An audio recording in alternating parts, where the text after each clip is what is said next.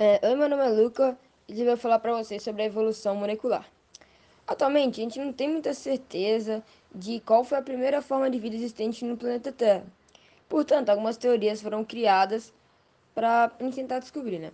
E a teoria mais aceita entre todas é a teoria de Oparin-Haldane. Então, a teoria de Oparin-Haldane foi uma proposta feita de modo independente, porque eles fizeram somente os dois e não tiveram ajuda de nenhum estado, coisa do tipo. E a teoria dizia que as moléculas orgânicas simples, como aminoácidos, açúcares e bases nitrogenadas, foram formadas a partir de compostos inorgânicos que se combinaram. Esses compostos inorgânicos foram se combinando tanto em grande quantidade que, que, que se tornaram estruturas complexas. Na época da formação desses compostos, a Terra passava por, pelos um dos seus primeiros esfriamentos, e as rochas estavam sendo formadas. E nesse período, a atmosfera era composta basicamente de amônica, amônia, metano, hidrogênio e vapor de água. Esse vapor de água começou a se condensar, dando origem ao ciclo de água com a formação das chuvas. E é bom sempre lembrar também que nesse mesmo período que estava tendo as fortes chuvas, teve, tivemos descargas elétricas. E essas descargas elétricas atuaram também na formação dos compostos complexos. E a ação dessas descargas elétricas na, nos compostos fez com que surgissem novas moléculas, moléculas, tais como os aminoácidos, que são as unidades formadoras de proteínas. Com o tempo, formaram-se lagos, mares, lagoas e oceanos, que passaram a se acumular nos compostos orgânicos que eram formados. Nesses ambientes surgiram estruturas formadas de coacervados, que eram tipo os aglomerados de moléculas proteicas.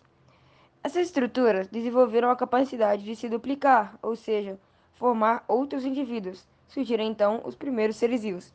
E esses conservados tinham a capacidade de, de se reproduzir, diferentemente dos compostos complexos.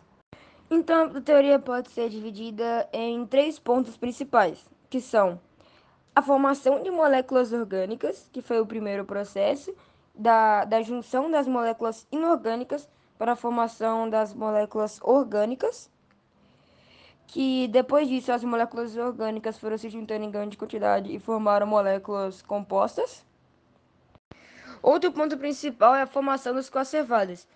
Os conservados, já disse anteriormente, que foram formados pela, pela grande irregularidade que a Terra estava tendo naquele período, com grandes chuvas, e com a formação das rochas também, que foi um dos principais fatores para a formação dos conservados. O terceiro ponto principal que é a evolução para os, os organismos capazes de se reproduzir. Esse é um dos fatores principais, porque parece que passou tudo muito rápido, mas não. Duraram cerca de 2,8 bilhões de anos desde a formação do primeiro conservado para o ser genético que conseguisse se reproduzir. Então, esse foi o podcast de uma maneira mais resumida e espero que vocês tenham gostado. Um abraço do Luca, falou!